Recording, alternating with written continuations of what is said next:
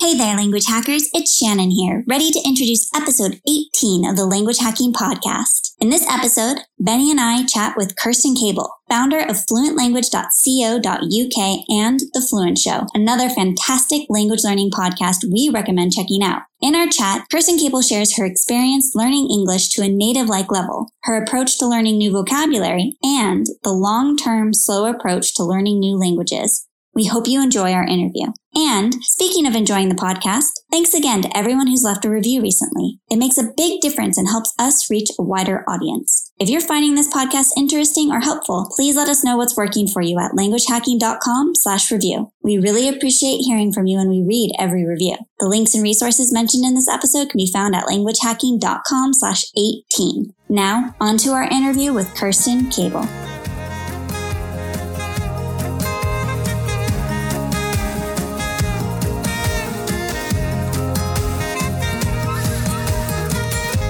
Welcome to the Language Hacking Podcast from Fluent in Three Months. Welcome to the Language Hacking Podcast. We're your hosts, Benny Lewis. Hello. And I'm Shannon Kennedy. And today with us, we have a very special guest. Her name is Kerstin Cable. Kerstin, why don't you go ahead and tell us a little bit about yourself? Hey, Shannon.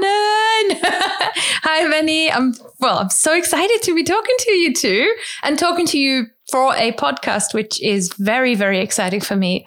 Yeah, my name is Kerstin Cable. I run a website called fluentlanguage.co.uk and I have a podcast myself. it's the thing that everybody says these days, but I've been saying that for many, many years. So I host a podcast called The Fluent Show, which is essentially about loving, living, and learning languages. And that's roughly it. I could tell you all my languages, but I don't know. Do you want me to? Well, we we've got we've definitely got we've got a lot to, to get through. You've got a very interesting story, a lot of experience. But just to kick things off, how did you get into language learning in general? How how when did it become a big part of your life? Like when I was 10, I was into language learning when language just became a school subject that I could do. And before that, I was kind of waiting for it. Like I knew I was like eight, nine years old and growing up, I grew up in rural Germany.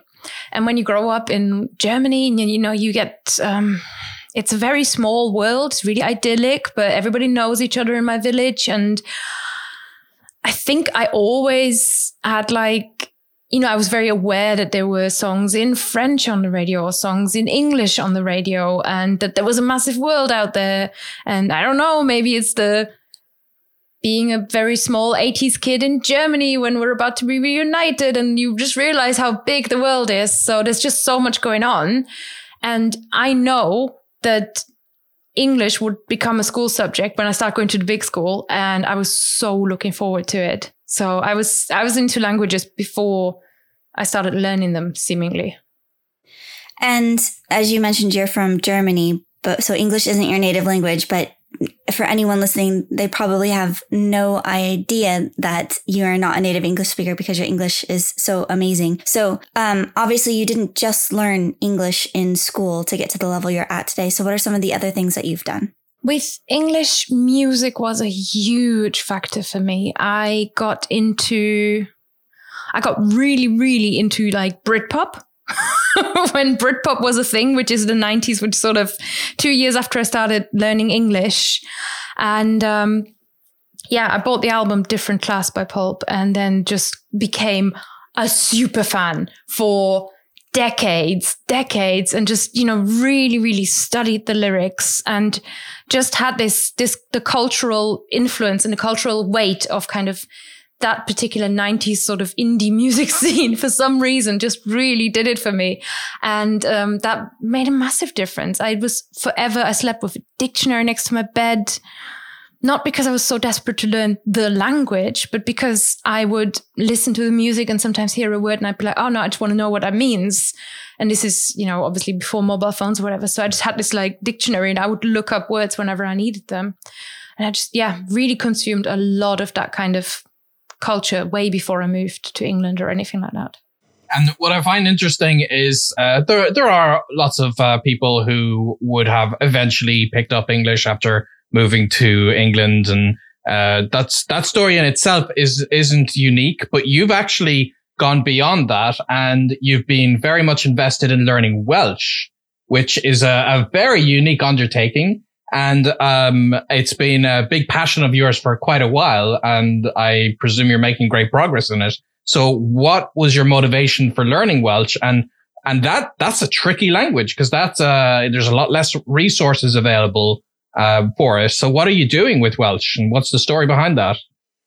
I um I, I couldn't tell you like a specific you know tangible reason why I started learning Welsh, but I think that often the when we try to rationalize or we look for the tangible reason why we why we're learning this language or that language, it it doesn't really account for anything. Like I often work with language learners who are giving me the rundown of like the eight page reasons of why should I learn German or should I learn French? Oh my God, I know seven German people and I know five French people. Therefore, German is more important. And it never adds up and it never, you know, sometimes your heart just really wants something. And with, with me, with Welsh, I was just like, it just makes me so happy. It is bizarre. I just, I'm just into it. So there's, there's that. I didn't know before I started learning it that I would be into it to that extent. I think there was an element of genuine curiosity and excitement about the opportunity to learn a language of my essentially my my second home country and to just kind of go deeper on Britain and to understand more about Britain. Then there is the fact that to me personally, Welsh is just beautiful. Like linguistically, it fascinates me. It's really fun. And I never I never perceive that there are fewer resources. Not really. Like every now and then, maybe, yeah, if you want to open an app or download an app, the app doesn't have Welsh. LingQ doesn't have Welsh. This doesn't have Welsh. And, it, you know, it can have moments of frustration. But I always felt I'm, I'm a bit of a finisher anyway. Like I kind of really like to go through my stuff and feel, I feel so good when I get to the end of a chapter or I get to the end of an actual book. So, I would rather not burden myself with 10 different resources when I can make more out of four of them. You're also taking on a newer language to you right now. Can you tell us a little bit about that? Oh, Christ, Shannon. Yes, yes. it's, you say newer to me. I have, I have been probably, it's been about seven or eight months that I have been, I have been at first dabbling and kind of sort of making eyes at Chinese and then sort of started it. And then I thought, okay, right, we're getting serious about it. And then I kind of fell out with it and then we got back together. And I don't know why I talk about languages like boyfriends, but here we go. And yeah, so I've been doing Chinese for about eight months now. And I finally, I think I'm finally making sentences that make sense to people, that people are actually understanding, which is a wonderful experience. It just feels really good. And I think I took on Chinese because I, I was starting to feel a bit like Euro. You know, like Shannon is Eurolinguiste, but I think we've joked about that before. It's like I've got all the European languages and nothing outside of Europe, even though Celtic is like it's quirky European. Russian, it's a different flavor of European, but it's still European. I just felt like, look, it's time, it's time for Asia. It's time for something different. And yeah, yeah, it was, it's been, it's been really interesting, challenging, challenging, but they all are, right? Yeah, but what have you found to be the biggest challenges learning your first Asian language compared to learning the European ones? This, the, the, the, the syllable structure, like the way that all the words are essentially just syllables kind of put together and all the syllables are really similar. And so I've got very little, like normally with languages, I have really good memory, I think. And I have I have good pronunciation, and pronunciation in Chinese is the thing that people compliment me on and people you know appreciate. And I haven't had a big challenge with the tones, etc. But the vocab, I think the way I normally succeed with vocab is by looking at the word and kind of just going, cool, looks like this that I already know. And with Chinese, there isn't really a, oh, this looks like this that I already know because I'm used to you know, Indo Indo European, essentially Indo Germanic languages, and this is so different that it took me a long time to kind of get into all these nuances of all the syllables, and I think that's still the challenge. So, like remembering anything. It just, there was just felt like there's nothing for it to hook onto, and it just kind of fell out of my head. So I had to go for different methods and stuff.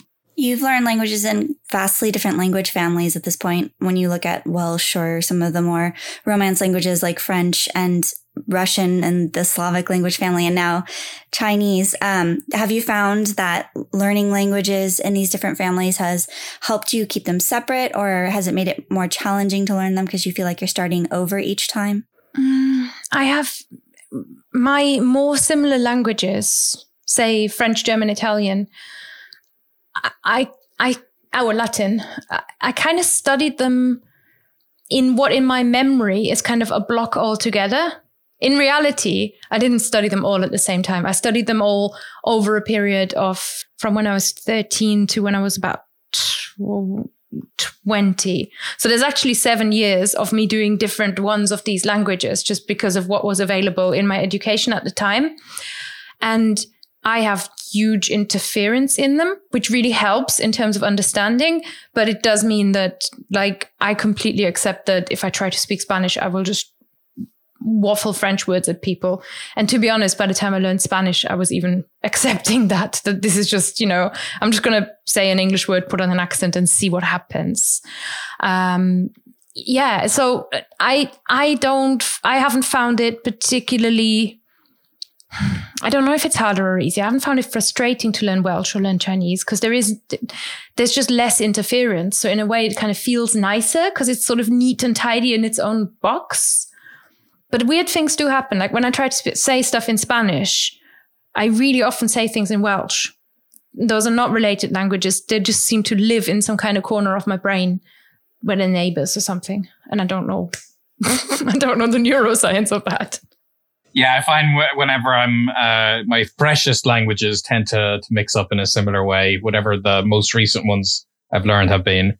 Um, so when you're learning similar languages, so you can rely on a lot of similar vocab between like the likes of Spanish and French. But whenever you've taken on a language in a new family, be it Welsh or when you were taking on your first Slavic language, um, w- I know that you've you've worked a lot in uh, helping people with their ability to learn uh, vocabulary and with their memory. So what techniques and tools uh, do you have and do you recommend for people? Mm, something I really like is to when when something really won't stick is to go to some kind of picture and to think like what does this look like? Or to act it out. So uh, the chinese word which i'm going to mispronounce and shannon you, you can you just not nod? Because pretend we're doing this right. But there's what is it? Sushi right? Relax. Please tell me i'm doing this right. Sushi yeah see i can't pronounce it. Sushi oh never mind. See that's chinese with me. It's like why? Uh, okay sushi the only reason i can even half remember that is because I ended up just imagining myself like taking a deep breath, doing a stretch, so I'm kind of going, Yoshi, you know, like proper acting it out. And then it started sticking. So when a word really won't stick, I go to some kind of image. And I know Xiansai now is, um, in the end, I kind of went for, well, what on earth can I possibly tie to this? And it's uh, shin side. So I imagine a watch tied to my shin. So this doesn't have to be necessarily something that makes a lot of sense, but and I found with some of my German students that they just have a magical talent for it. They just go, "Oh, this sounds like that," and and then remember it forever through that kind of connection. And uh, I, but I've found as well when I have a visual for it, or an, even an imagined visual, it doesn't have to necessarily relate to that meaning, but it has to relate also to the sound of what you know, what the word sounds like. When I've got a visual for the sound, I personally find it so, so helpful. And something else that I also do is to um, image search the words. So just, you know, to put the Chinese word in there and then just image search it. And again, maybe it's, maybe it's that I respond really well to, to visual elements. It's when there is a visual, that's when things start to stick with me. So I think with, with the Latin based languages or the Indo, you know, the European languages.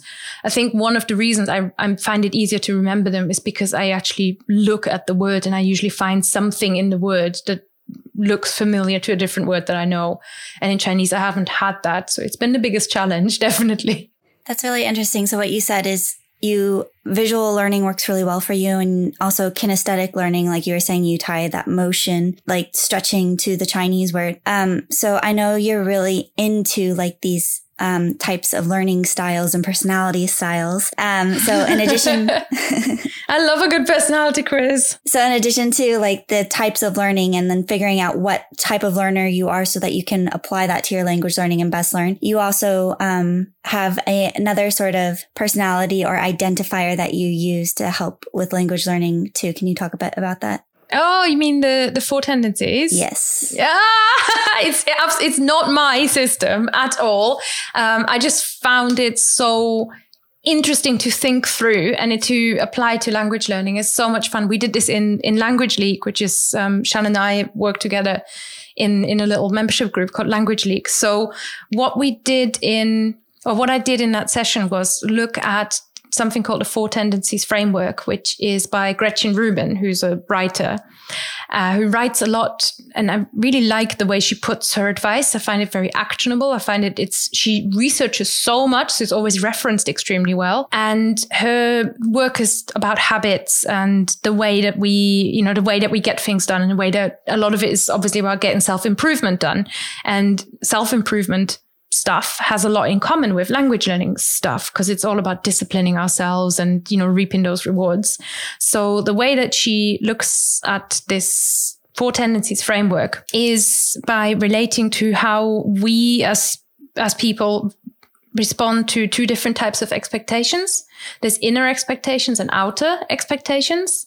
So for language learning, an outer expectation would be that you know, that long list of reasons and the seven German friends versus the five French friends or the expectations essentially that the outer world has on you. That is how you respond to an external obligation or obligation or an expectation.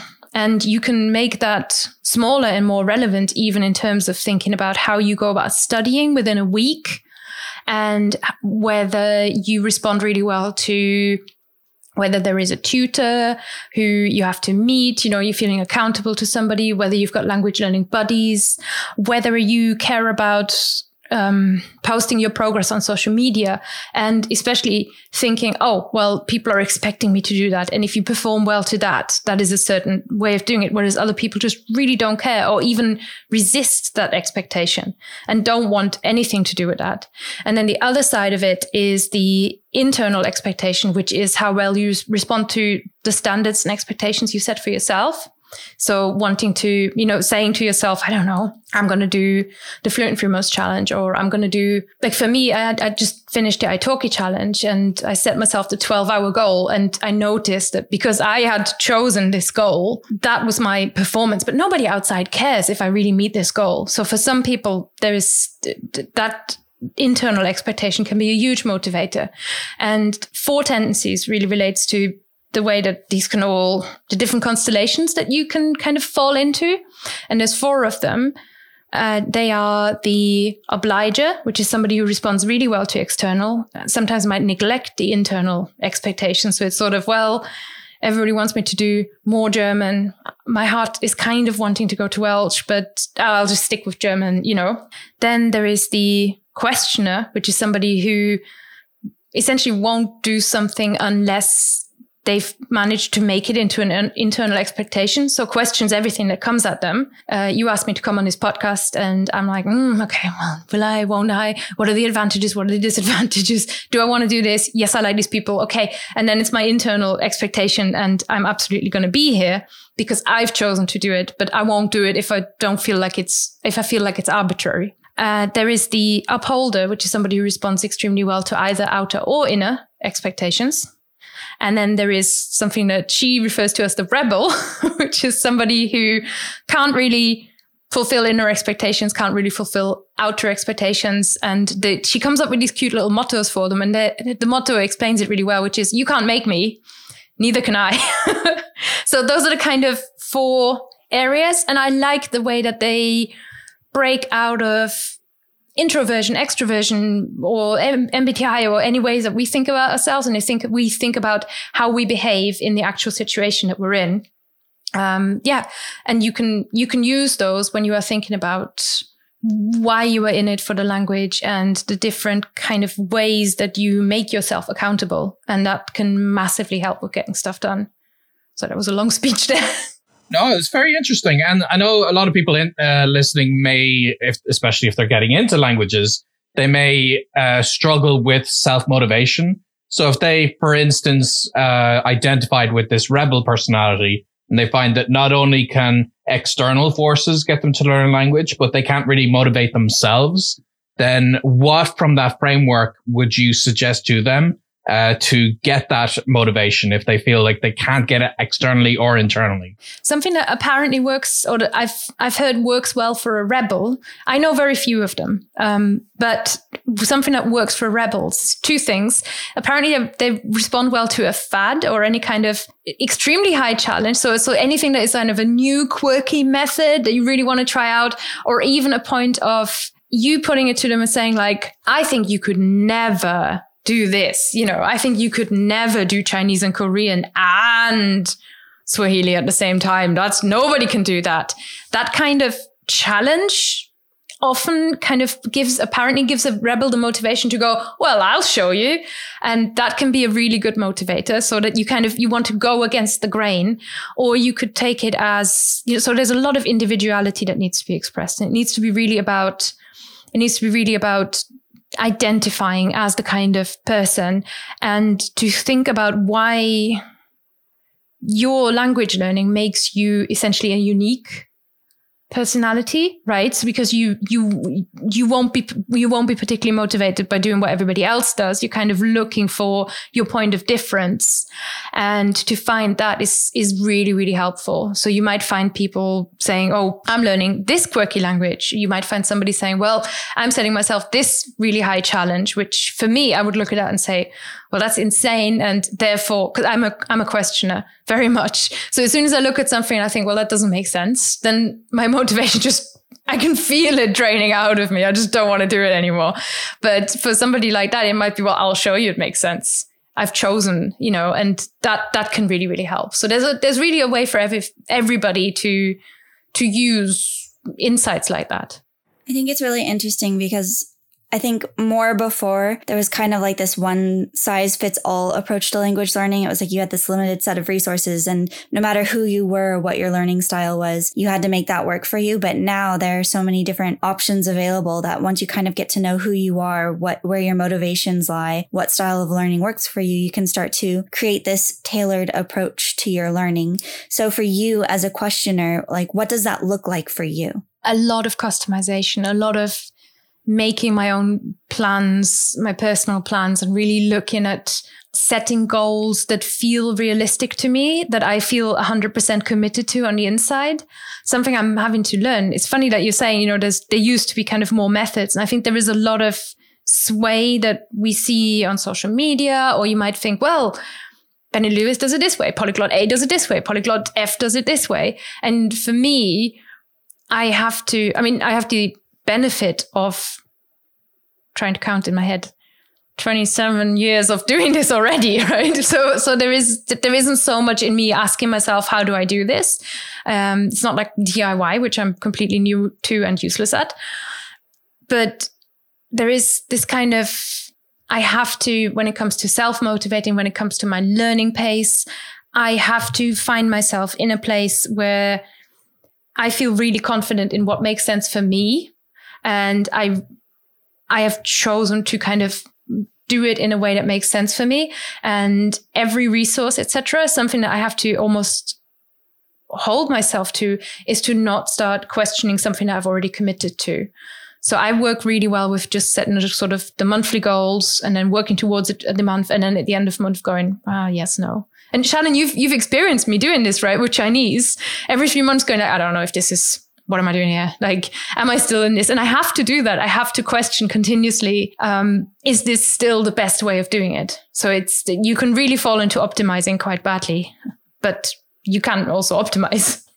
Okay, so um, moving back to your Welsh experience, because I think it's just got so many unique parts of your story there. Um, I believe that when you were just relatively new to the language, you've volunteered at a Welsh festival. Um, and like, uh, that's something that I know so many people would be intimidated by. I, I'd certainly be intimidated to, to get that kind of direct exposure and interaction. So how did you work through your, uh, your limitations to, to be able to actually interact with people, uh, at such a culturally immersive experience? I found volunteering extremely helpful because when you are a volunteer, you're there to help and you're offering your help and your time for free, which I felt at least it makes me feel safer because it kind of generates more goodwill. Something, something I really don't, I'm really not keen on is to kind of walk the, the I'm going to walk into a shop and speak my language at them and I'm going to be so perfect that they will respond to me and it's all going to be paradise. I don't really respond to that approach very well. It doesn't make sense to me so much. So if I can buy myself a bit of goodwill by coming in and, you know, volunteering, then I totally will. And I was so eager for to to go to this festival, which is it's it was the National Eisteddfod. That was the first one I went to, and I've done more different festivals since. I love festivals anyway. And the National Eisteddfod is a huge deal. It's, you know, it's, you can watch it on TV the whole week and it just looked really fun. And when I looked at how to do it, I actually felt reassured by the volunteering because I knew I was going to travel there all by myself. I was going to camp all by myself and I'm really social and I'm not shy. So that helps. it really helps. So I just felt like, I mean, I felt shy in the moment, but I'm not so shy that the idea of it would put me off. I, I just felt like this would be such a great way of just getting involved and having somewhere to be and having somewhere to stand and kind of working out what on earth is happening. And I pretty much sat the first time. I think, yeah, you're right. I've been doing it for, mm, been doing Welsh for like a year and a bit, but I'm not a crash course speedy learner. So I, I go slow and steady. I'm in my fifth year of Welsh. And um, now it's no problem at all. But at the time, I remember sitting through the volunteer briefing and just being like, didn't understand a word of what they just said. No clue, no clue. Uh, what helps with Welsh is that it's it is perfectly acceptable to speak English, and I had no, I didn't set myself some kind of artificial pressure to suddenly be a magical fluent being in Welsh at all. And the reward, oh my god, the rewards that you get for it, it I it's just so magical. It's so cool. I was in a tent in Abergavenny watching a lady read out poetry based on the planets with another lady playing the harp, and it was all in Welsh. I had no idea what they were saying. I think I worked out that days of the week are named after planets. That was about it. And they were doing, the, there was a ballet at the same time. That's amazing. And then you experience things like the insane amount of readiness that the Welsh have to sing the national anthem at any notice for no reason. They just sing the national anthem all the time and just all these little bits and it was just so exciting. And again it's that musical thing. It's there's something that makes me it just makes me so happy to do it. So i don't know. I never really worried about the language barrier but at the same time i didn't really walk in there expecting to be any good at it at all. You know i figured it's it's fairly straightforward. And then the second time i volunteered i was able to say things like please sit in the seats to the right and this room is full, please go away now, and stuff like that. The first time, no, nothing, nothing. But people are so generous, people are so kind. You have to assume people are nice. This wasn't really an answer, more like a, yeah. you actually touched on something that I, I kind of want to bring back up. You just said a moment ago that you are a slow learner. And I feel like now a lot of people want to learn faster, learn better, learn harder. So um, I'd like to know more about your approach on, you know, taking learning slow and that kind of commitment? I don't know how to I don't know how to answer that because I don't want to say, oh, I do this many hours or I do this much. You know, I know it adds up, but I think in many weeks, in a typical week, my language learning time adds up to like two or three hours, and that's about it. Even when it's Chinese and Welsh. Um, I just have to, okay, I have a, I have a deep trust that it's all going to add up to something. And I think a lot of people who want fast results don't have that. So that maybe that comes from obviously how I speak English. That, that this didn't happen overnight and and how I speak French and how I haven't studied French, but my French always comes back and or you know, so there's different languages that I can kind of draw on. But I honestly have I've got faith that number one, if I enjoy it and I have fun, I'm gonna stick with it. And, and equally I know for a fact that if I stop enjoying it, I will stop doing it, which is instant fail. And as the other thing is that I yeah, I just know, I, I keep telling myself, you can't learn. I keep saying this to people as well, like you can't learn backwards, right? If I don't do something this week and then next week I do something, it's not I'm going to have undone what I did two weeks ago. It still all adds up to something. And actually, there is a huge benefit once you're in about year two or three, if you can get there. It, there's this huge long term memory benefit where suddenly everything comes together and you actually progress way faster than if you just rushed through to to wherever you wanted to be. So I can I can recommend it. I can recommend it. And to me it is it is very, very satisfying. But I don't know whether I could teach it, you know. That's a good answer for sure. And um, in terms of things that you would recommend, I know you do one-on-one language coaching.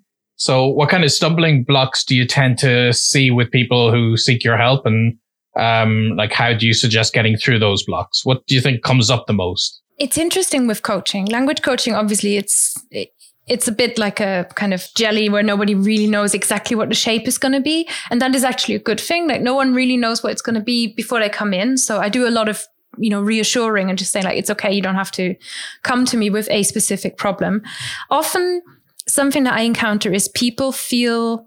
I wish more more people would come to me when they're early on you know, when when they they think they know what they're doing, but they don't really know what they're doing, it'd be nice to work with them and tell them that they don't know what they're doing, but that's fine.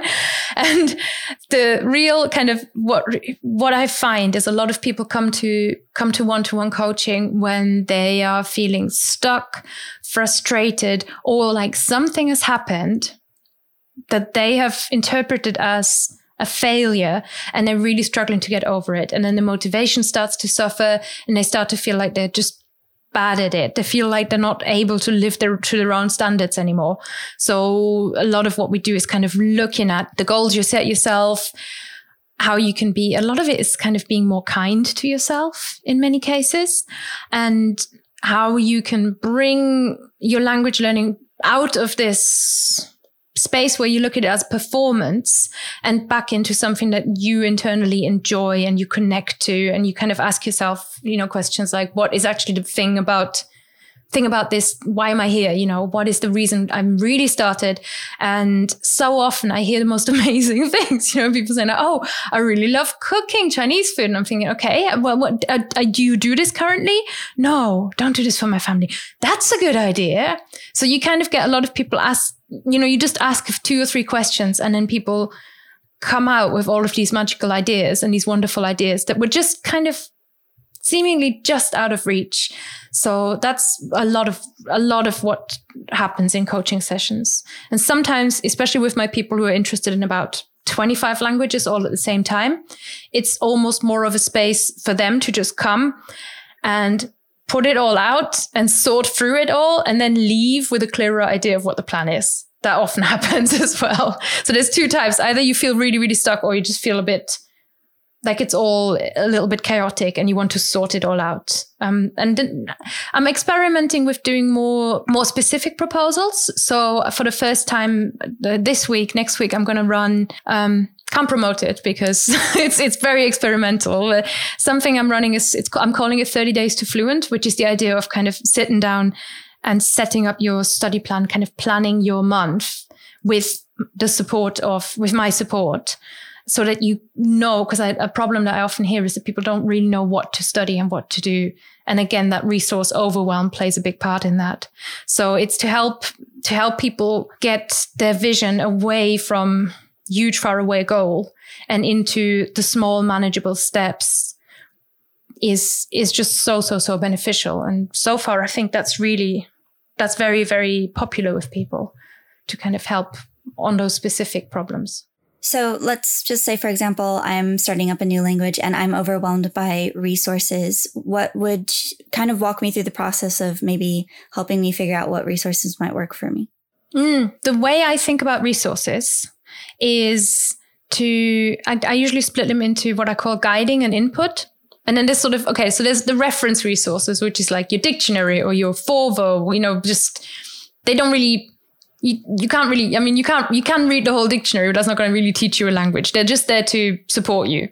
But then there is there are resources like um, like german uncovered right? The german course that i teach. And they really they start at chapter one and they take you through a set a progression of chapters and they they teach you in that way, in that kind of um, curriculum way, where you have a curriculum, you know what the outcome is, and you know if I follow these steps and do all the exercises, I'm going to get much closer to that outcome. That's a guiding resource. I always put Duolingo in that as well, although I think a lot of people use Duolingo differently but essentially the way it's structured it still is like well there's a you know there's a progression here you, you're supposed to go you don't go to skill tree level 50 when you're at skill tree level 2 so there is that. And I don't, I would say, especially if you're a beginner, not to work with more than two of those because they all kind of teach you the same thing at the same level.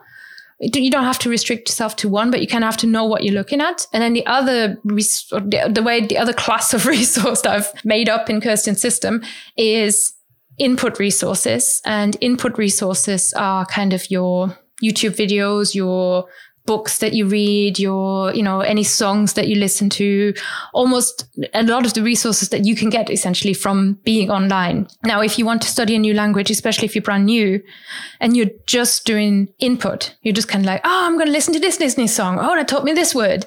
Oh, I'm going to do this. I'm going to teaches me this word. That's good, but there's kind of a but there because usually what that kind of makes you feel, especially after two or three months, is where is this going? I don't have any direction and I don't quite know what comes next. And then you you you end up with this kind of sense of confusion. So you want that you want that kind of line especially in the first year or two of learning a language. I found it i can't do it without that myself either. You kind of want that to kind of guide you through and, you know, people recommend I like I italki tutors or other tutors. If you're working with tutors, you have this thing where you can use them in both ways. You can use them to practice and to reinforce what you're already learning and to learn new things. Or you can use them to pretty much work through the book with you. And it's, it's your choice which way to go. I've ended up with two different Chinese tutors. One just does, hey, just get one, repeat after me. And then the other one is like, oh, I, essentially I have a conversation where I type stuff into Google Translate and read it out to her. So both types work. You just, I found it's so cool when, and you feel so much more in charge of what you're doing when you're actually more aware of what type of thing you're looking at, what the purpose of that thing is, and where it fits into your individual structure and system. And when it comes to recommending resources, I know a lot of people tend to sway in the direction of, you know, wh- what's the best app or what's the best website. Uh, but I know you're a fan of a bit of the old school kind of, uh, you know, using vocab notebooks and such. So could you tell us a little bit about that? Like, how do you recommend these more, uh, like physical, uh, book based methods to learn a language and what are the advantages? Oh, it's it's interesting. I find that especially vocab for me. Maybe again, maybe because it's related to memory, I don't process as well when I'm not handwriting. I'm, I'm forever doodling and stuff like that. So it's I, I want to say like I recommend them, but all my recommendations I always have this massive caveat, which is just try it. But if you if you hate it personally, like I know somebody who does I don't know, 10,000 Ankis in a week or whatever she does. To me, that sounds like a nightmare. I would really not enjoy that. But it's not like whatever works for Kerstin works for everybody, right? Having said that, um, I really like, yeah, the old school vocab notebooks. And now that I've talked about them so much, I know that you can get them in the USA because I thought this was a German thing at first. This is just how I did vocab in school. So I'm just super, I've had this I've been indoctrinated in this method and it works for me. And it's really the simplest thing. You just write, you just get this paper and you can get pre-printed paper with a line down the middle. In America, you buy Pitman ruled or Gregg ruled. That's what I've learned now.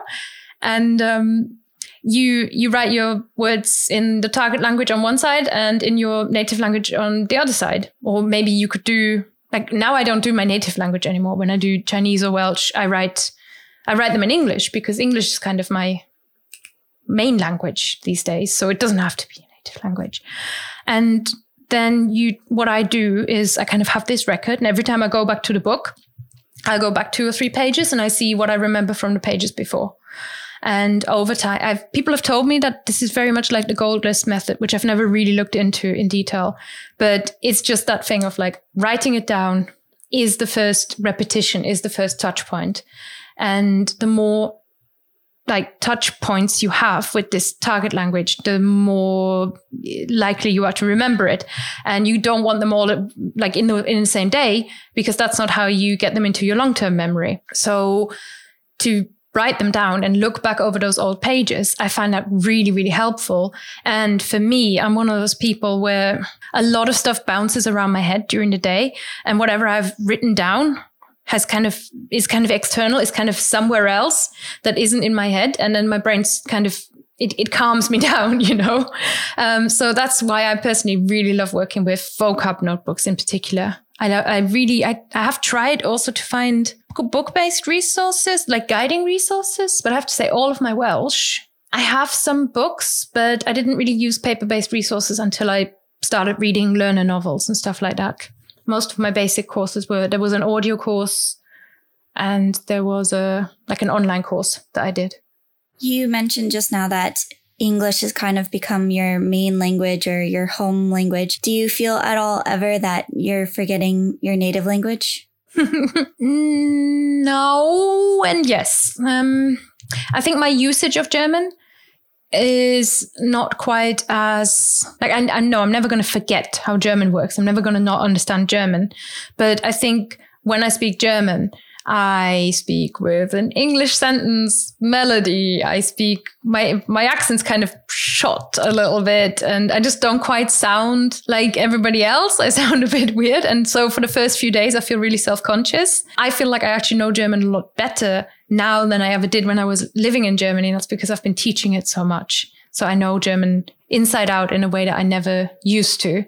And uh, a special strength for sort of a special power that I have developed is that because my English is so good and because I'm so around English speakers, now when English speakers make mistakes in German, I know what they're trying to do in English. And it gives me this extra teaching skill because I can just say to them, Oh, instead of saying, this is how we do it. This is what the rule is. You can meet people from, this is what you're trying to do. I know what you're trying to do.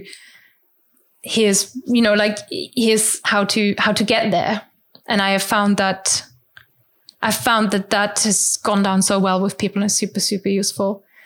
Like when I, when I teach a German retreat, then I always go to Germany about two days before everybody else gets there. And that's just so that I can spend two days speaking German and make sure I, you know, I feel 100% comfortable and I don't accidentally throw in the word actually or something like that.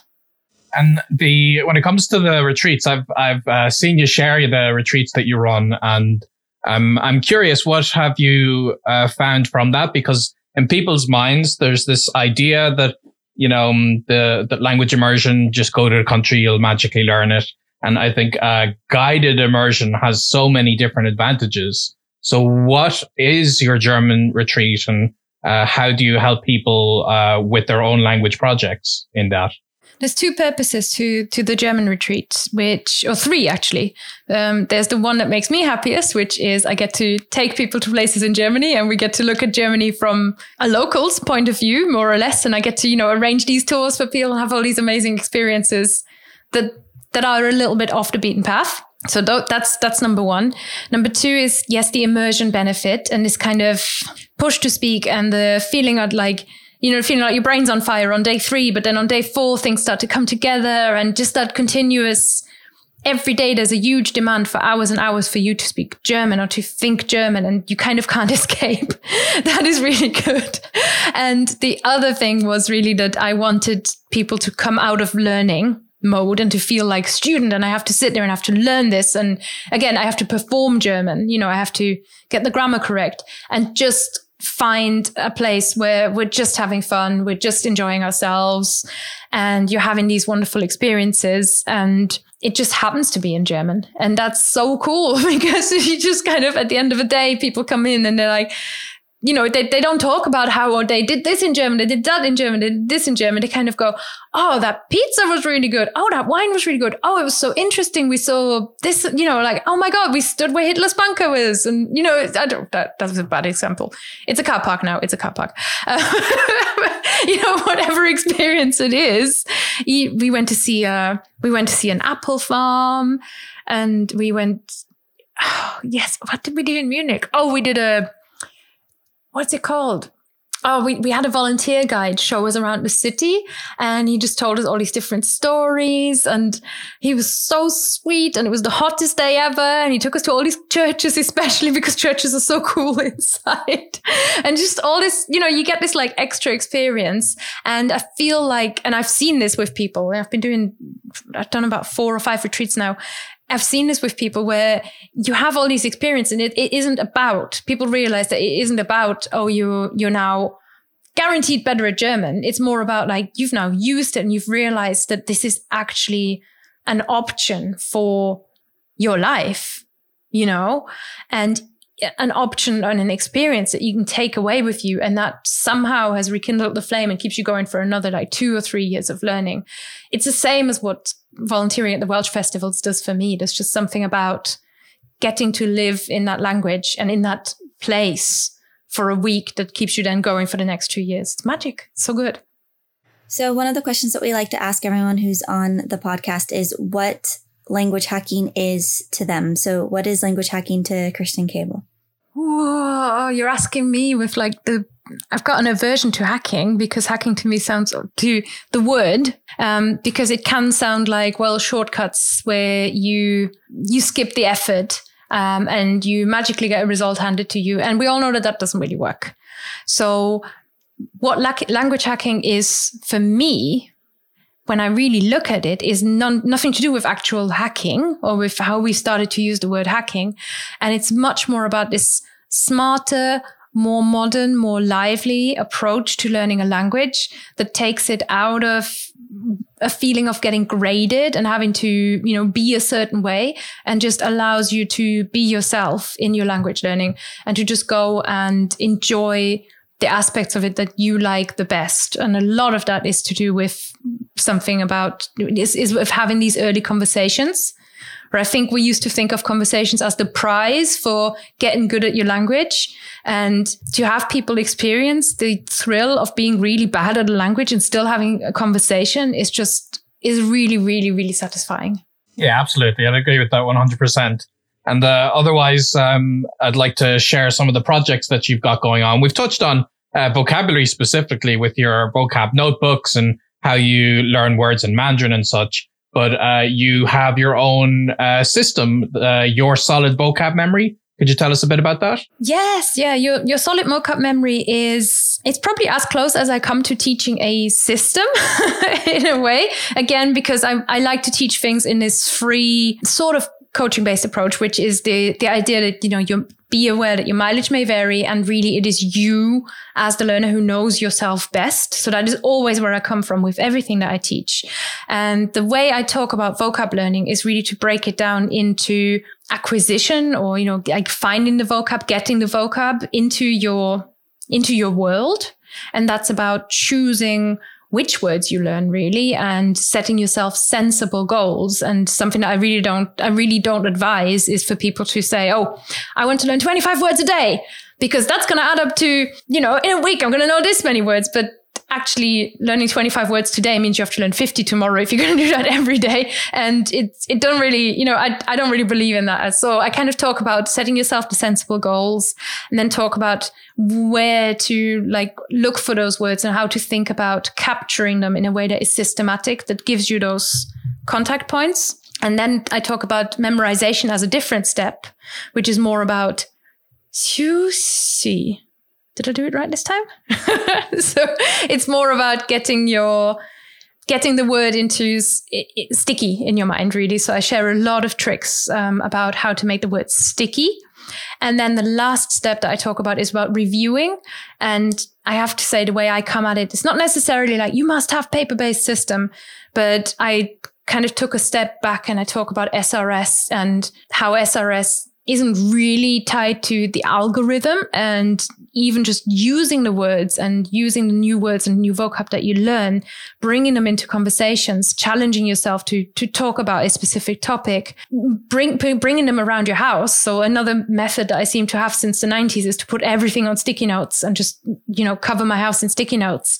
Those kind of things are like a natural SRS you know, like a, uh, your environment becomes your SRS. And I think what we have been told, what we have been led to believe through really good algorithms is that you need the algorithm and you need the digital interaction in order to get words into your memory. And that is not true. So I talk about creative review methods and different ways that you can, you can get those benefits, but not necessarily without, without necessarily having to do the flashcards while all the while allowing people to totally do the flashcards as well. And so that's essentially it. So it's acquiring, memorizing, reviewing.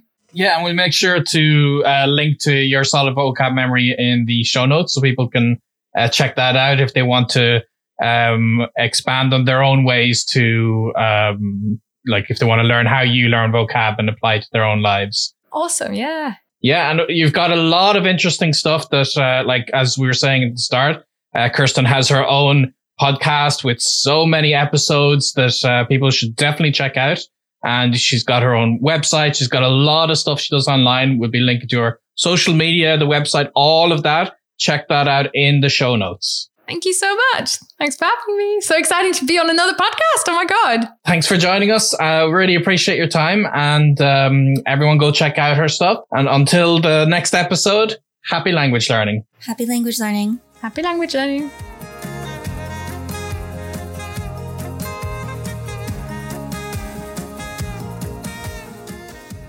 End of each episode, we like to share an actionable takeaway that you can incorporate into your language learning. Usually, our language hacking tips are strategies you can use to get quick results. But in this episode, our takeaway is a little different. This episode, Kerstin shared how slow learning and taking the long term approach can benefit your language learning. When you stick with your language for the long term, you begin seeing compounding interest in your efforts. The material sticks with you better, and the longer you've learned, the faster you learn because you have a strong foundation in your language. Thanks for listening. If you enjoyed this episode, please don't forget to leave us a review at languagehacking.com slash review. We love hearing from you and we read every review. Thank you.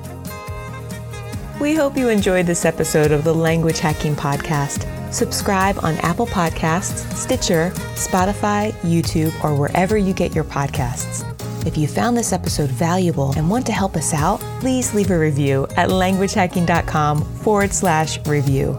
The Language Hacking Podcast is presented by Benny Lewis and Shannon Kennedy and produced by David Sobel, with special thanks to the Fluent in Three Months team. The theme music was written and performed by Shannon Kennedy.